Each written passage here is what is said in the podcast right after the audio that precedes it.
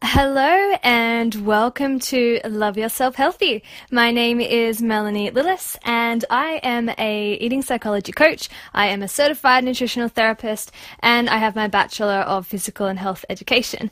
And I'm just so excited to be starting this podcast because I have so many topics that I want to talk about and I really feel like no one is really covering them. So it's exciting, and I'm really, really, really happy that you're here listening. So, I want to talk about a topic that really isn't discussed enough yet. I know so many people that suffer from this, and that is binge eating. It is a seriously crippling disorder, and it's one that really makes people feel as though they have failed. They don't really understand why it's happening and why they can't control it. Now, if you've ever had a binge, then you will know the intense power that comes over you. There is no stopping you from eating the foods that are in front of you. It's almost as if you're out of control and like something has taken over your brain. It's a weird and a surreal feeling, and I know this because I used to suffer from binge eating as well as bulimia, so I really do know this topic firsthand. And what I also know is that it really doesn't have to stay this way. So if you are someone suffering from binge eating, then I am so, so glad you've come across this podcast because I truly think this is going to help you. So I have a range of different tips uh, that I want to share with you guys not only from things that I have learnt throughout my studies, but also things that I have learnt firsthand, like through my practices and through my recovery period. So let's just start from the surface and then we can dig a little bit deeper.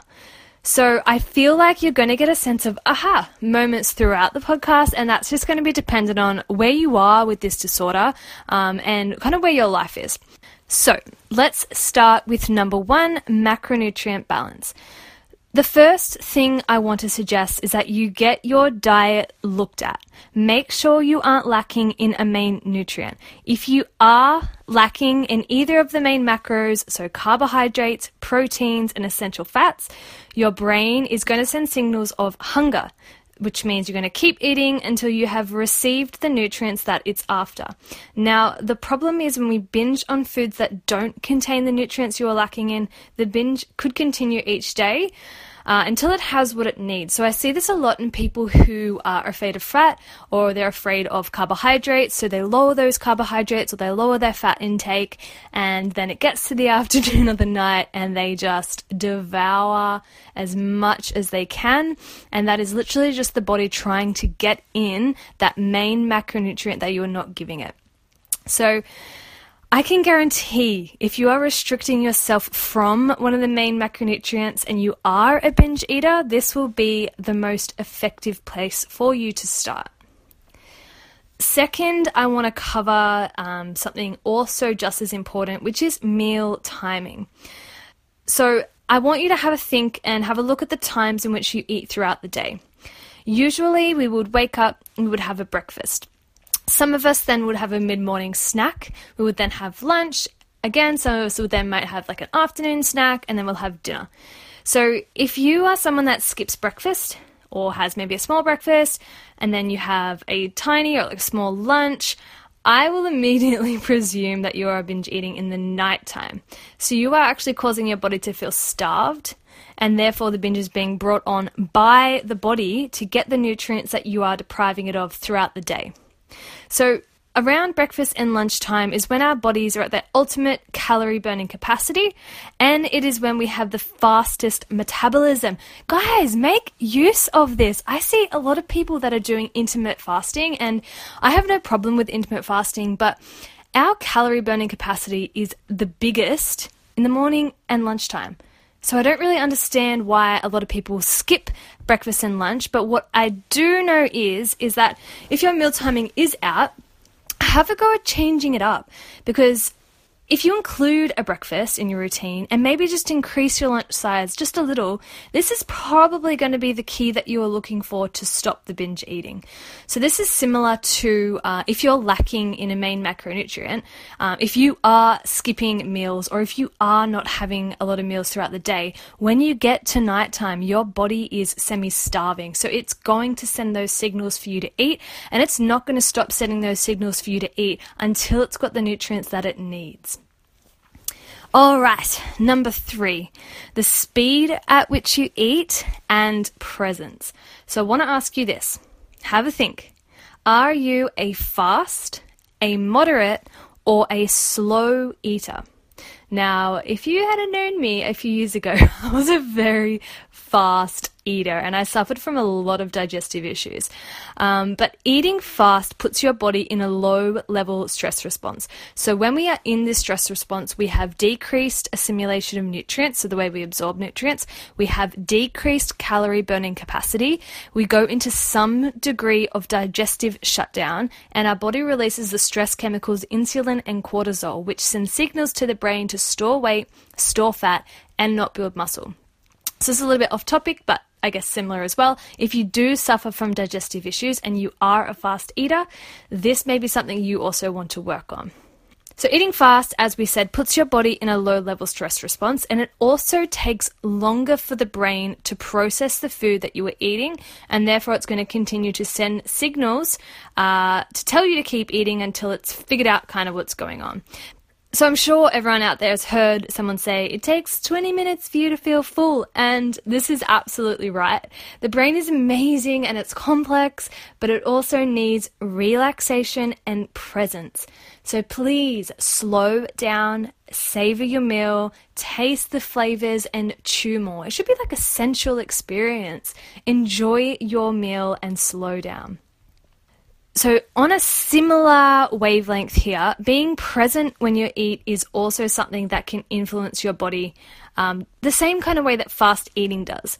So, I want you to think about a time which may affect you, may not. Mm, I'm going to say it may though. you've been sitting watching TV and you've got a bag of chips. Next minute, you look down and you've eaten the whole packet without realizing. I have done that with cookies. so, again, when the brain is distracted, it can take a longer time to process what you are eating, and therefore it's going to keep sending these signals for you to keep eating until it is caught up. So, I feel like slowing down and being present is definitely something that goes hand in hand when it comes to eating. I really want you to start practicing this each day. So, if you are a binge eater, you'll also get some bonus side effects with slowing down and being present. You'll get a faster metabolism, you'll get a faster calorie burning capacity and increased digestion, and you will decrease your stress chemicals. So, this is kind of a win win on every front. All right, so if you are a binge eater, I am highly, highly, highly suggesting that you need to address the surface issues first. So, those above three issues that we just went through, please look at them first. And if you don't have any issues with those, then this might mean that you do need to work a bit deeper. If this is you, I want you to ask yourself some questions and also write down the answers. Doing this will just help you get a better understanding of what's going on. I want to ask Did anything in particular happen when the binge started? Did you start a new job? Start fighting with your boyfriend? Is there an event coming up? When are you most likely to binge eat? Is it whenever you try to stick to a diet after you've seen a certain friend around that time of the month? Maybe it's getting closer to summer. And I want to know how does the binge make you feel? Do you feel satisfied after a binge? Do you feel sad, confused? What happens to you in this time? What is being brought up emotionally by you? And I want you not only to write down the answers, but I also want you to feel the emotion. So feel what happens after the binge and throughout the binge. I really want everyone to realize something. Our bodies are always seeking balance, so it's constantly working to keep us level.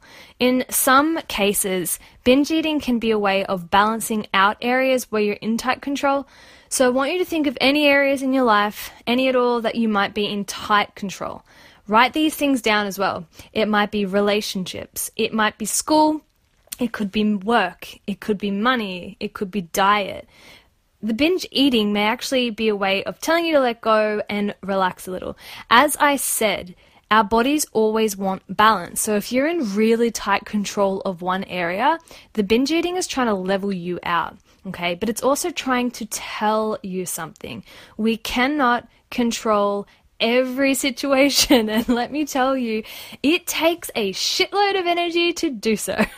so instead of wasting all this energy trying to control what everyone else is doing or trying to control every aspect of what you are doing, I want you to learn to let go. If you can't let go, I want you to play with different strategies that assist you in the process of letting go. Maybe this means you need to do more meditation. Maybe it means you need to let your boyfriend go out on that boys' night and just trust that everything will be fine. Maybe it means that you can have pleasurable foods in your diet without getting fat. And by including this sneaky treat here and there, it just allows you to feel happier and more relaxed. Yeah, it allows you to let go. In order to binge, we must be in a stress response. I want to repeat that. In order to binge, the body must be in a stress response. You cannot binge unless you are in this fight or flight state. Remember, decreased digestion, decreased metabolism, increase of our stress chemicals, insulin cortisol. So relax a little. You can't binge if you're in the relaxation response. It's physically impossible.